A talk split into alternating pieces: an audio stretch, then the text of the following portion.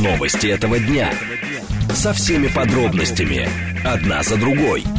Объективно, кратко, содержательно. Поток. Успеем сказать главное. Программа предназначена для лиц старше 16 лет. Радиостанция «Говорит Москва», понедельник, 9 октября, сейчас 16:06. Меня зовут Юрий Будкин, добрый день. Следим за новостями, обсуждаем главные темы, смотрим, как едет город. Все в прямом эфире. Вы слушаете и смотрите нас либо в Телеграме, либо на YouTube-канале, либо в социальной сети ВКонтакте. В движении. Город едет достаточно сложно, по понедельникам обычно лучше бывает, но прямо сейчас 4 балла, 5 баллов нам обещают к 6 вечера, а в 7 вечера возможны и вовсе 7-бальные пробки. Обращаю внимание на то, что прямо сейчас происходит на проспекте Мира в сторону Ростокина. На самом деле пробка здесь появляется несколько позже, сейчас от станции метро Алексеевская примерно и до, соответственно, Ростокинского вот этого пересечения с Московским скоростным диаметром вам придется в пробке постоять. Традиционная пробка на пересечении МКАДа и Ленинградки. И еще на что нельзя не обратить внимание, это проблемы с движением в районе Сокола. Там сегодня особо сложная история на внутренней северо-западной хорде. Слушать. Думать. Знать. Говорит Москва. 94 и 8 FM. Поток.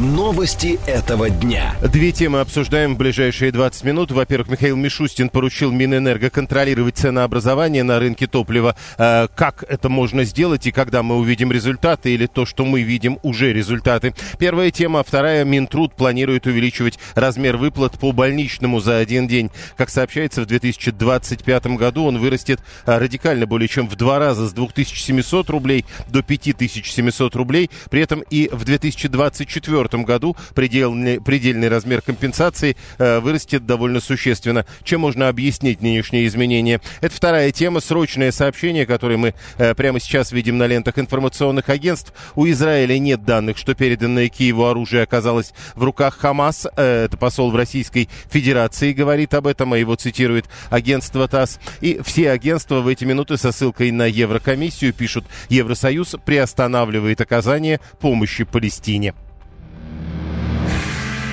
Поток. Успеем сказать главное. А вот еще, кстати, заявление посла Израиля в Российской Федерации, видимо, большое интервью ТАСС. Александр Бецвиз, среди прочего, говорит, что наземная операция Израиля в секторе Газа возможна. Об этом последние часы довольно много говорят. Прямо сейчас, как срочное сообщение, израильские войска ведут обстрел территории Ливана. Альватани, сообщает издание, пока без подробностей. Национальное агентство пишет об этом в Ливане. Израильские сиры обстреливают западный сектор юга Ливана вблизи совместной границы. Оттуда, как передает агентство, раздаются взрывы падающих снарядов.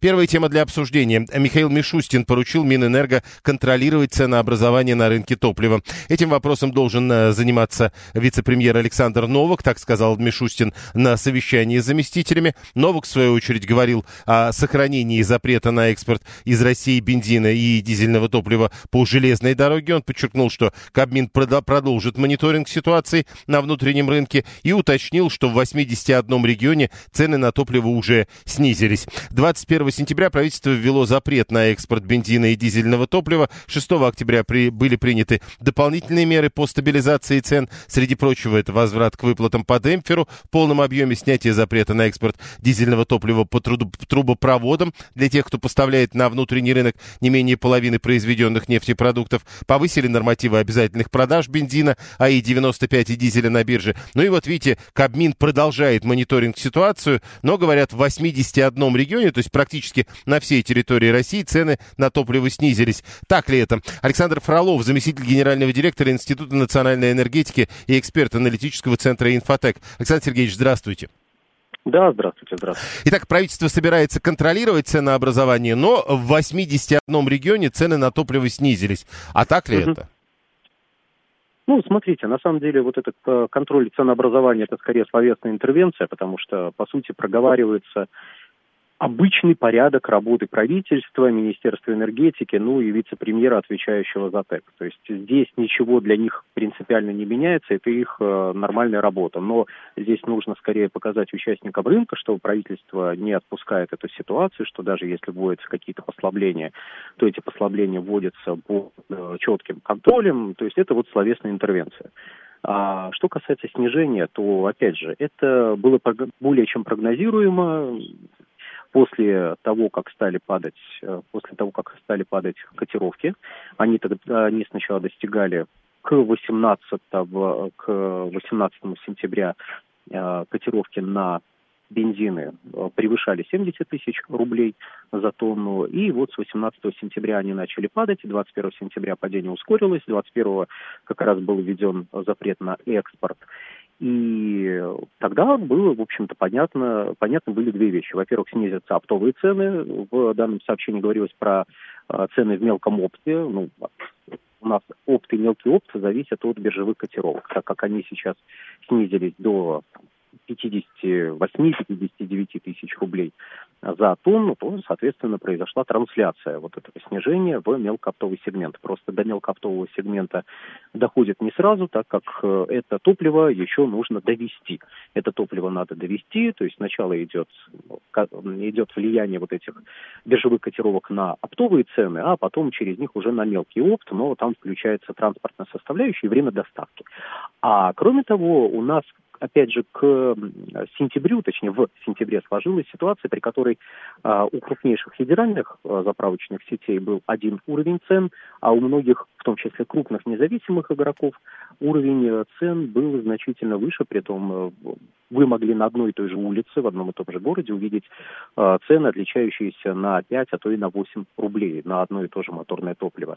И было ясно, что после того, как, во-первых, вот это снижение началось на бирже, и данные игроки, которые задрали цены слишком высоко, подняли их до аномальных уровней, тоже начнут эти цены снижать. И вот, собственно, снижение средних показателей во многом связано именно с этим. Тут проблема вот в чем. Проблема заключается в том, что... это не проблема, это для лучшего понимания текущей ситуации. Те котировки, которые сейчас наблюдаются на бирже, и фактически те оптовые цены, которые диктуются этими котировками, адекватны тем уровням розничных цен, которые вы видите на крупнейших федеральных сетях. То есть банально, вы можете взять вот котировку АИ-92, разделить на 1330 и получить оптовую цену на 1 литр, добавьте туда еще транспортные расходы. Тут коллеги, правда, скорее всего, возразят, что надо делить на 1200, потому что там, это более честный коэффициент. Но вот, в пользу потребителя на 1330 поделите, добавьте туда транспортные расходы, добавьте туда еще налоги, добавьте туда расходы на содержание автозаправочной станции и прочее. Ну и вот получится, что 92-й бензин сейчас может стоить, чтобы выходить хотя бы в ноль, не зарабатывать невероятные деньги, выходить в ноль текущим уровнем налогообложения и прочим, должен стоить где-то 50-51 рубль, если мы говорим о московском регионе. Понятно, что у других регионов ситуация может быть иная, потому что там, опять же, включается транспортная составляющая, разные расстояния до крупных нефтебаз, до нефтеперерабатывающих заводов. Это надо учитывать. Про московский регион примерно так. Но вот смотрите, все-таки тут важно понять, какого будущего ожидать. Образно говоря, Роснефть держала цены все это время на уровне 54-50, чуть дороже и так далее. Независимые производители поднимали, это про 95-й бензин, если мы говорим, независимые продавцы доводили цену, по-моему, даже до 60 с чем-то рублей. И вот как раз даже больше, да. Да-да-да. И вот сейчас от 60 упало до 58, вот даже наши слушатели сейчас фотографию приводят. Там как было 54-45, так и держится.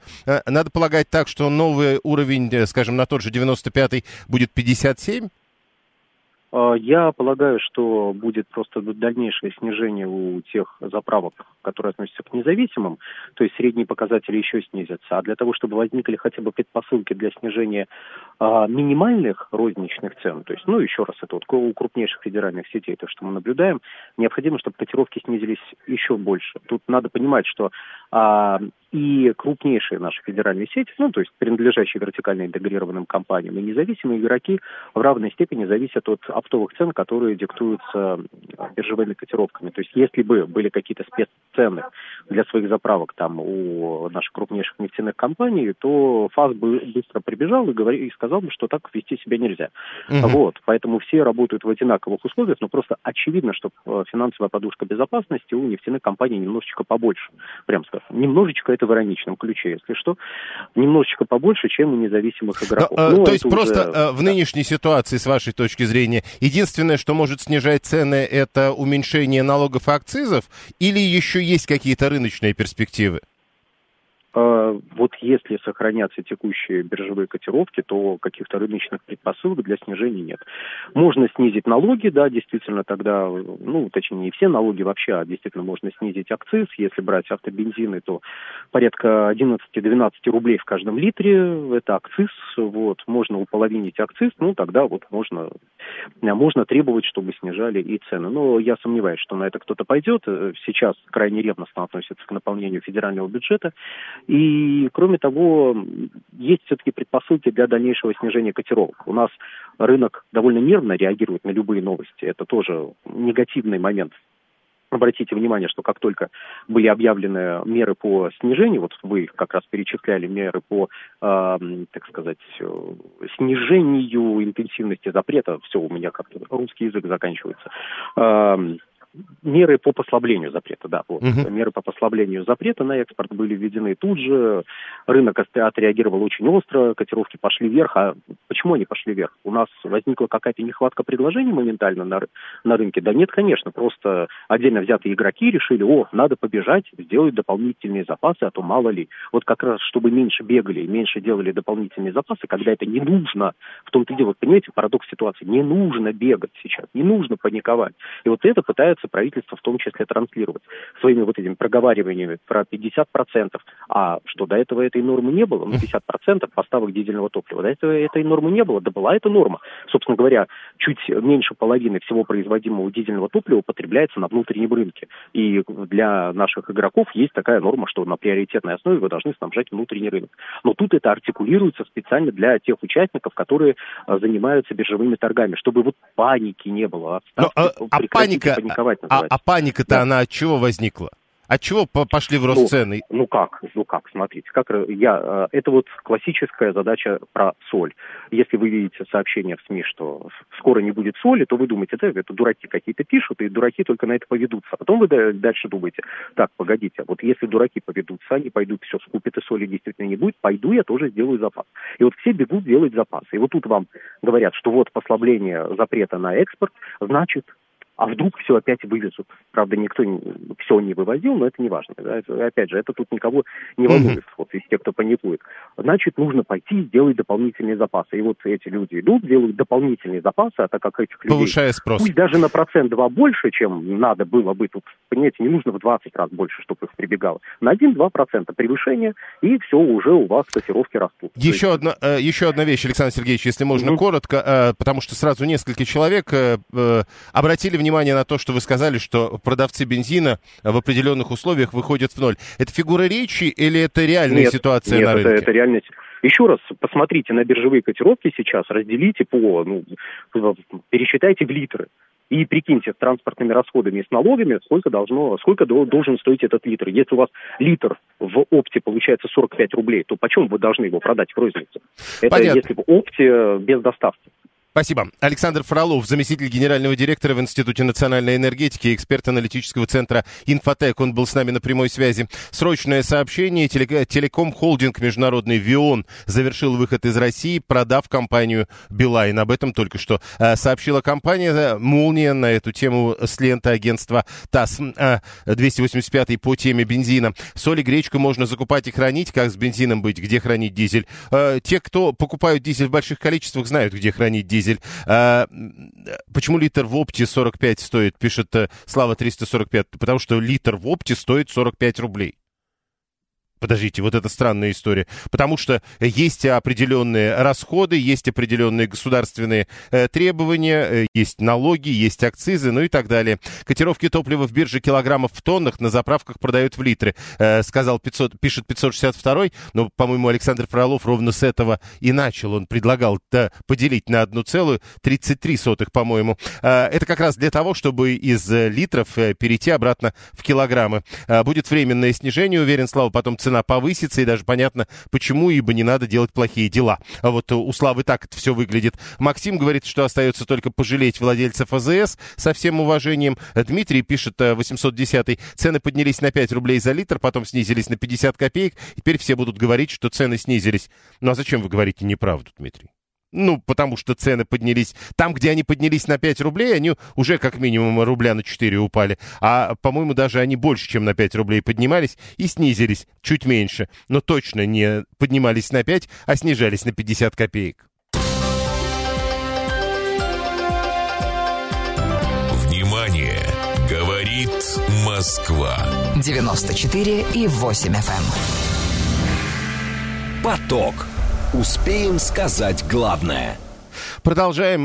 Год назад литр в опте был ниже, пишет Слава 340. А год назад что-то было выше, все, то есть все остальное было такое же в цене, а только литр в опте, в бензине был ниже. Ну хорошо. Минтруд планирует увеличить размер выплат по больничному за один день. В 2025 году он вырастет более чем в 2 раза. С нынешних 2700 рублей до 5700 рублей. Напомню, речь идет за один день, и речь идет не о том, что такие деньги платят каждому. Это предельный размер компенсации. В 2024 году 5700 еще не будет, но уже и 2700 не будет тоже. Эта цифра резко вырастет, но составит 4100 рублей. Об этом газета «Известия» сообщает, ссылаясь на материалы к бюджету социального фонда на ближайшие 3 года. Говорят, что увеличится и максимальная сумма пособия по беременности и родам без осложнений. В 2025 году за 140 дней отпуска женщинам будут выплачивать до 794 рублей 794 тысяч 356 рублей. Сейчас размер декретных соответствующий 383 тысячи, то есть более чем 2-кратное увеличение. В 2024-м такого не будет, но тоже существенно вырастет. Собираются повышать и размер ежемесячного пособия по уходу за ребенком до 1,5 лет, и тут тоже значительный рост. В 2024 году 49 123 рубля и 68 996 в 2025.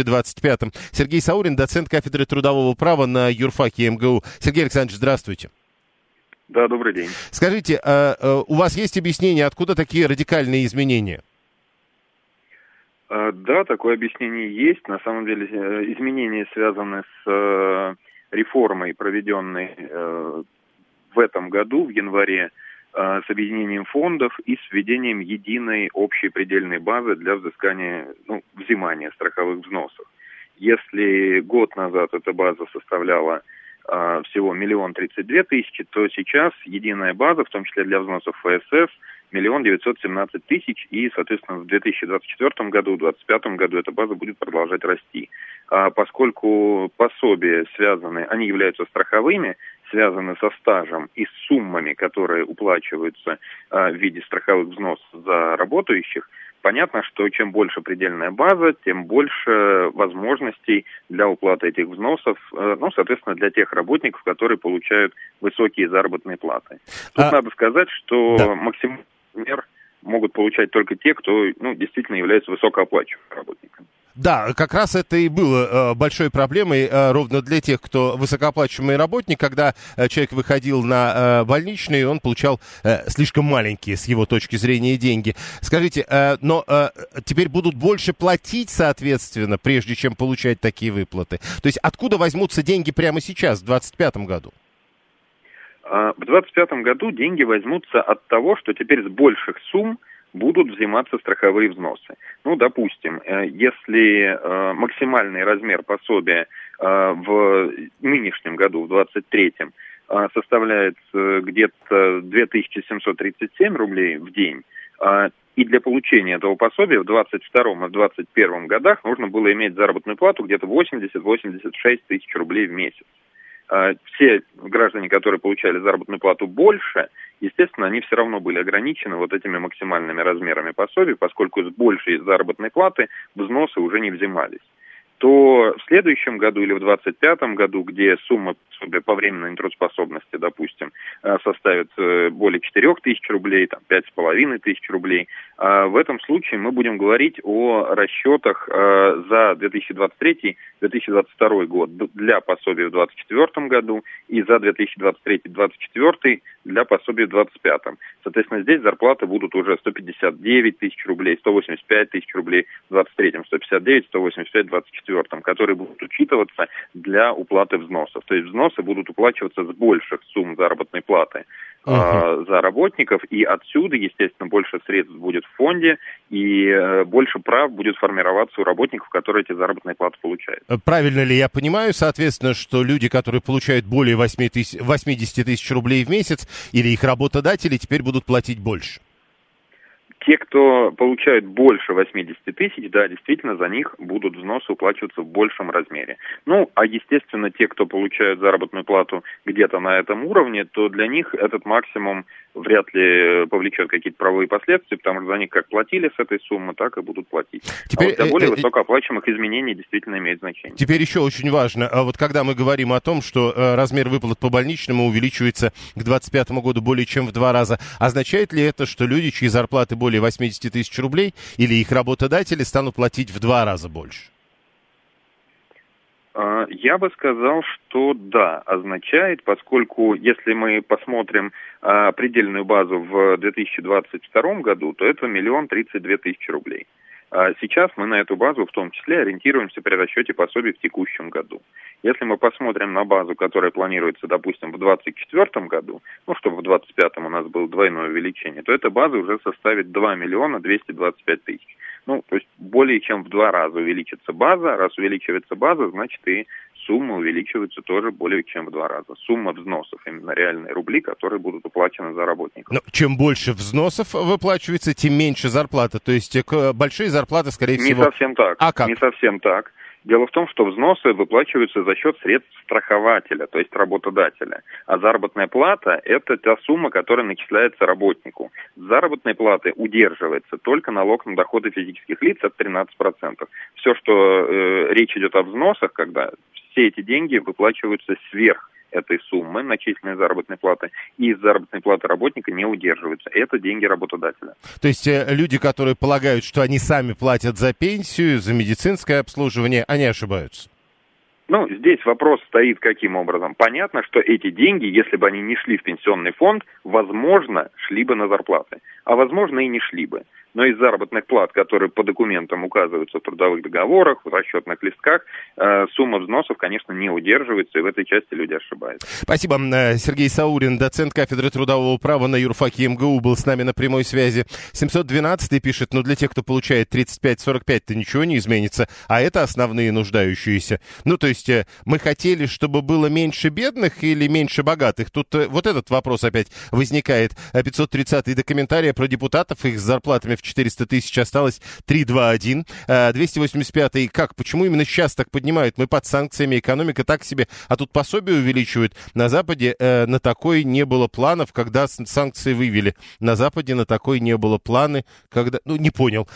Интересно, тут главное, пишет 530-й, Минтруд планирует увеличивать размер выплат по больничному, а планирует ли работодатель? Понимаете, какая штука на 530-й? Дело в том, что ведь не работодатель оплачивает больничные листы, а государство, как известно. Поэтому довольно странно себе представить, чтобы работодатель за государство планировал, сколько то государство будет платить заболевшему или переболевшему. 7373948, телефон прямого эфира, код города 495, телеграм для ваших сообщений, говорит МСК-бот, СМС-портал +7 925 4 8 94 8. Итак, за больничный людям, которые много получают, теперь будут платить больше.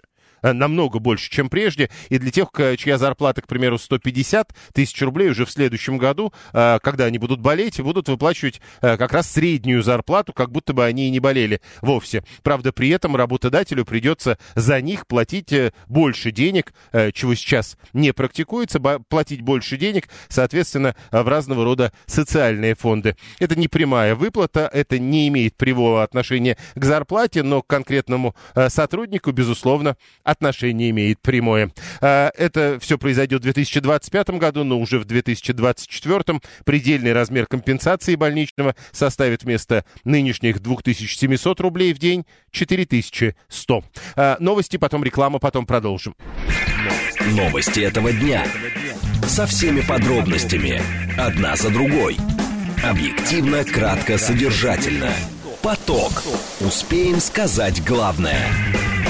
Радиостанция «Говорит Москва», понедельник, 9 октября, сейчас 16:36. Меня зовут Юрий Будкин. Мы продолжаем в прямом эфире. Вы пишете через СМС-портал, через Телеграм, либо звоните прямо в студию, смотрите и слушаете в Телеграме, на Ютубе или ВКонтакте. А мы следим за новостями, следим за тем, что творится на московских дорогах, и главные темы обсуждаем в прямом эфире. В движении. Город едет сегодня сложнее, чем обычно. По понедельникам это бывает. Прямо сейчас 4 балла, но дальше смотрите. 5-бальные пробки в 6 вечера и 7-бальные пробки в 7 вечера. Главные проблемы прямо сейчас, то, что прямо сейчас видно на карте московских пробок, это Киевка, подъезжающая к Москве, сильно замедляется на несколько километров. Это внутренний МКАД останавливается перед Волоколамкой. Я бы даже сказал, перед Волоколамкой, хотел сказать, перед поворотом на Строгино, но нет. Перед Волоколамка именно главная проблема, и в этой пробке вам придется стоять ровно от пересечения с проспектом Маршала Жукова. Внешнее третье кольцо останавливается, как я понимаю, между Рижской и Савеловской эстакадами. Ну и проспект Мира, там пробка все увеличивается. Судя по всему, еще до метро Алексеевская или где-то в районе метро Алексеевская вы окажетесь в пробке на проспекте Мира, в которой вам придется стоять до пересечения с московским скоростным диаметром. Слушать, думать, знать. Говорит Москва. 94,8 FM. Поток. Новости этого дня. Две темы обсуждаем в ближайшие 20 минут. В ней труда Российский институт сообщил о том, что неравенство доходов в стране увеличилось за последние 20 лет в 3 раза. Насколько объективно можно посчитать такую цифру? Первая тема. Вторая. СМИ узнали о планах правительства Российской Федерации принять меры по борьбе с ростом числа ДТП. Чего ожидать от правительства в этом смысле? Поговорим минут через 10. Срочное сообщение. Боевое крыло ХАМАС утверждает, что выпустило 80 ракет по израильскому городу Ашкелон. Бойцы Хизбаллаха, это заявляет его представитель, этого движения, не имеют отношения к инциденту на границе с Израилем. А ранее армия Израиля говорила, что военные в ходе перестрелки ликвидировали вооруженных лиц, которые проникли на территорию страны через границу с Ливаном. Ну и Путин 10 октября, об этом только что объявлено, в Москве будет обсуждать ситуацию на Ближнем Востоке с премьер-министром Ирака. Поток. Успеем сказать главное. СМС-портал для ваших сообщений +7 925 48 94 8. Телеграмм «Говорит МСК-бот». Звонить можно по номеру 7373 94 8. Неравенство доходов в Российской Федерации. Вот следующая тема, которую мы будем обсуждать. В ней труда есть такой институт в Российской Федерации. Сообщил о том, что неравенство доходов за последние 20 лет в стране снизилось в 3 раза. Разрыв между заработком низкооплачиваемых и высокооплачиваемых работников составил сейчас 13,1 раза. Ну и вот, учитывая нашу предыдущую тему, которую мы обсуждали насчет выплат по больничному, видимо, разрыв еще меньше будет уже в ближайшее время, потому что брать будут как раз с богатых. В 2001 году, впрочем, разрыв был в 3 раза больше, примерно 40 раз. Газета «Известия» пишет, что, ссылаясь на Всероссийский НИИ труда, что тенденция вот этого уменьшения расхождение между заработками низко и высокооплачиваемых людей сохраняться будет и дальше, то есть сокращаться. Работодатели в целом ряде отраслей вынуждены, как говорят, конкурировать за сотрудников и принимать меры, чтобы удержать имеющихся специалистов на предприятии. Эксперты считают, что самый заметный рост зарплат сейчас наблюдается у тех работников, чьи профессии наиболее востребованы на рынке труда. Георгий Остапкович, директор Центра конъюнктурных исследований в Высшей школе экономики, он с нами на прямой связи. Георгий Владимирович, здравствуйте. Алло. Алло. Еще одна попытка. Да, вот теперь. Да, Георгий Владимирович. Добрый день, Юрий. Да, скажите, нам тут в НИИ труда сообщает о том, что разрыв между заработком низкооплачиваемых и высокооплачиваемых работников составил 13,1 раза. Насколько эта цифра объективно высчитывается? Вы знаете, Юрий, это вопрос диалектический. Собственно говоря, для этого не нужно ни труда, это каждый год транслирует Росстат. Это так называемый коэффициент фондов, который считает разницу верхних 10% и нижних 10% населению, разницу в оплате труда. Вот это 13 небольшим процентов. Действительно, в прошлом году она составила 13, а где-то в 2000-х начале было больше 30%. Это потому, что у нас стало меньше бедных или меньше богатых? Нет, как раз меньше стало бедных, потому что социальная помощь. Но, понимаете, я бы к этим цифрам относился тоже, знаете, крайне настороженно. Потому что если вы возьмете, условно говоря, экстремальную зарплату нижнюю, МРОТ, это 16 200 сегодня МРОТ, умножить на 13, это получается где-то 200 тысяч с небольшим. То есть что, верхние люди получают всего лишь 200 тысяч в месяц? Но это смех в зале, понимаете? У нас есть люди, разница которых в 1000 раз больше. Условно говоря, медсестра на МРОТе 16 тысяч, умножить на 1000, это 16 миллионов. Это не такая большая... 160 миллионов, 200 миллионов в год. Не такая большая разница. Начинаем путать нули. Подождите, Георгий Владимирович, и все-таки понятно же, что это средняя температура по больнице самых богатых и средняя температура по больнице самых бедных. Вот и все. Вы же сами сказали, что математически это легко высчитать. Вот эти 13,1, это не процентов, тут еще люди переспрашивают. Это не процентов, это разы, да. Так вот, есть такие общества, есть такие страны, где еще меньше разницы между бедными и богатыми? В принципе, европейские страны меньше. Но я бы использовал не коэффициент фондов, а коэффициент Джини, так называемое распределение по кривой Лоренца. Они более точно определяют разницу в дифференциации доходов. Но европейские страны, большинство стран, конечно, гораздо меньше. А если взять скандинавские страны, например, Дания, Швеция, Норвегия, там максимальная разница 7-9 раз. Это по коэффициенту, о котором вы говорите, или по этой методике, нет, которую мы обсуждаем? Нет, именно по коэффициенту фондов. То, что у нас 13, там 7-9 раз разница. И если она, не дай бог, превышает 10 раз, то принимаются сразу регуляторные меры по... чтобы опустить вот эту разницу в доходах. И когда это... Секунду, все-таки. И когда это происходит, тогда, опять же, берутся за бедных, дают им больше, или берутся за богатых, отбирают у них?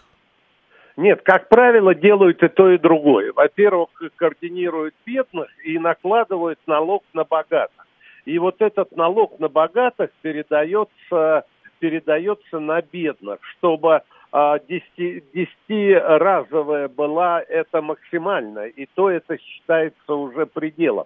Но я вам скажу, что 13 – это достаточно благоприятная цифра, в которой мы существуем. Например, Соединенные Штаты – первая страна экономики, там Китай – вторая экономика. Там гораздо выше разница в социальной дифференциации. Там 15-17 раз. Так что 13 это чуть-чуть выше нормы, ну, так сказать, европейской, но это далеко не худший результат 13 раз. То, что сегодня фиксируем мы. То есть, но вы понимаете, еще какая... одну проблему. Ведь это делается выборочным обследованием. А в выборку, вы сами понимаете, не попадают правые верхние концы. В выборку не попадает ни условный Абрамович, ни там, я не знаю, ни Лисин, ни Мордашов. То есть тут это еще нужно подходить к этому, ну, как-то принимать эти цифры к сведению как интересные, но не делать на них какие-то фантастические и космические выводы, понимаете? Потому что верхние, самые зарабатывающие люди в эту выборку не попадают, понимаете? Ну, тогда и самые бедные, которые не получают совсем ничего, тоже ведь не попадают в эту выборку? Естественно, естественно. Но самые бедные не давят на распределение. Давят на распределение. У нас средняя зарплата по России где-то в районе 72, а медианная зарплата всего 40 тысяч. Это медианная, половина больше, половина меньше. Это все за счет правого конца, который получает больше всего. Бедные так, не формируют. Вот опять вот же, эту... учитывая вот последнее, то, что вы говорили, и чуть выше вы говорили, 13 это не так плохо, так нам надо стремиться в сторону 10? Или на этом этапе развития экономики, на этом этапе развития общества 13 это очень себе неплохой результат? Вы знаете, это все зависит от структуры экономики. У нас, к сожалению, пока, вот сейчас мы занимаемся, так сказать, переделом реструктуризации экономики, для сырьевых стран 13 раз это хороший результат, понимаете? Потому что все-таки экспорт у нас состоит из сырья. А сырье, оно стоит достаточно дорого, поэтому и люди тянут наверх вот эту разницу, которая работает в сырьевом секторе, где огромная заработная, ну, значительно выше заработная плата, чем в обувной, в текстильной, в мебельной промышленности. 13 это удовлетворит. Я не могу сказать, что он хороший, но он удовлетворительный результат, и мы к этому результату пришли по сравнению с 33-мя, которые были в начале 2000-х. Спасибо. Георгий Остапкович, директор Центра конъюнктурных исследований Высшей школы экономики. Юра 592 пишет, я вообще думаю, что Абрамович себя что-то сдает, и поэтому статистики там вполне есть. Максим говорит, отлично, мол, там бьют 30 раз, у нас 20, значит, у нас хорошо, отлично. Но еще раз, вы полагаете, что у всех должны быть одинаковые доходы? Просто, чтобы было понятно, даже в советское время ничего подобного не было. Там были, то есть тогда в вашей логике там бьют 30 раз, а там, допустим, а в Советском Союзе бьют 10 раз, это хорошо. Ну или там 6 или 7, ну неважно. Денис 871 странные вещи пишет. Был, говорит, на больничном 4 дня. Социальная выплата составила 2343 рубля, при том, что мой рабочий день стоит 4. Вывод, болеть невыгодно. Не очень понятно, у вас сколько тогда рабочих дней в месяц? Потому что от этого очень многое зависит. Нам только что объяснили, 80 тысяч, это, в общем, в зависимости, правда, еще и от вашего трудового стажа, ведь это тоже учитывается, 80 тысяч это зарплата, при которой вы должны получить полностью. Правда, тогда вы должны довольно много проработать. 7373948, телефон прямого эфира. Ну и да, мы продолжаем следить за официальным курсом доллара, курсом, который устанавливает Центробанк. Этот курс, как мы помним, на прошлой неделе преодолел 100-рублевую отметку, а теперь продолжил движение. Только что пришло сообщение из Центробанка. Официальный курс доллара на завтра 101 рубль 36 копеек. Внимание! Говорит Москва. 94,8 FM. Поток. Успеем сказать главное. Константин 002 пишет, могло ли повлиять то, что миллионы богатых выехали, а тысячи бедных стали получать боевые? Вот насчет миллиона богатых особенно сильно тут сказано. Не надо менять работу, как перчатки, и тогда будет зарплата расти, пишет 750-й. А у нас другая история. Не про смену работы, а про планы Кабинета министров принять меры по борьбе с ростом числа дорожно-транспортных происшествий. Может быть, вот кто-то сегодня видел, широко расходится видео еще ДТП на третьем транспортном кольце. Это же ужас какой-то. С этим действительно надо что-то делать, когда машина останавливается, очевидно, из-за аварии, и на полной скорости в нее влетает другая машина. Вице-премьер Марат Хуснуллин поручил дорожникам ГИБДД регионам разработать график соответствующих мероприятий. Там и лежачие полицейские, там и светофоры на пешеходных переходах, там и шумовые полосы на участках дорог. Проверять собираются зоны с разрешенными обгонами, пишет сегодня газета «Коммерсант». По информации издания, предложение правительство ждет до 1 декабря. К весне 2024 года еще и собираются поставить больше камер видеофиксации на аварийно опасных участках трасс. С вашей точки зрения, для того, чтобы максимально эффективно, понятно, да, что если ввести миллионные штрафы, наверное, это будет эффективно, но это точно сразу не заработает. Понятно, что в принципе рост штрафов, он если и заработает, то через несколько лет. А вот камеры, наверное, заработают на следующий день. 7373948, телефон прямого эфира. Координатор «Синих ведерок» Петр Шкуматов к нам присоединяется. Петр Михайлович, здравствуйте. Юрий, здравствуйте. Итак, можно без отчества? Хорошо, Петр, чего ждать от правительства? Понятно же, что не первый раз они заявляют о планах принять меры по борьбе с ростом количества ДТП. Ну, если говорить про эту новость, то она, в общем-то, очень разумная. Говорилось о том, что нерегулируемые пешеходные переходы через дороги с числом полос 4 и более будут оборудованы светофорами с вызывной кнопкой. Ну, то есть это довольно известная история. Этому светофору, мне кажется, уже 100 лет в обед. И, наконец-то, это прозрение дошло до дорожников, что надо ставить не только камеры, а нужно еще и все-таки... вот такие средства организации движения использовать. Также, кстати, шла речь, тоже интересно, про приподнятые лежачие полицейские-переходы. Эта практика, она довольно новая, то есть это такие пластиковые лежачие, прошу прощения, приподнятые переходы, лежачие полицейские одновременно. То есть они снижают скорость автомобиля при проезде по опасной территории. Это тоже, ну, особенно на тихих городских улочках, тоже интересная технология. В принципе, она в порядке эксперимента применяется. Про камеры я пока не читал. По поводу лежачих полицейских, раз уж мы об этом заговорили, тут и шумовые полосы, и лежачие полицейские упоминаются. Я последнее время, как водитель, просто обратил внимание на то, что навигаторы стали предупреждать о шумовых полосах, как о лежачих полицейских. Это какой-то новый подход или это, что называется, единичные инциденты? Инциденты в плане навигаторов? Или ну да, то есть кто-то чего-то не понял, и вот и все. Ну, смотрите, Юрий, дело в том, что лежачие полицейские, они должны, если они сделаны по ГОСТу, то они должны быть хорошо видны. Но у переходов, которые приподняты, далеко не всегда очевидно, что он приподнят. И водитель, если едет, ну, допустим, со скоростью 60, он может не заметить знака. Такое бывает. У нас слишком много знаков, очень много знаков, и в глазах мельтешит иногда. И, ну и, собственно, въехать в этот переход лежачий полицейский на скорости, ну и повредить подвеску.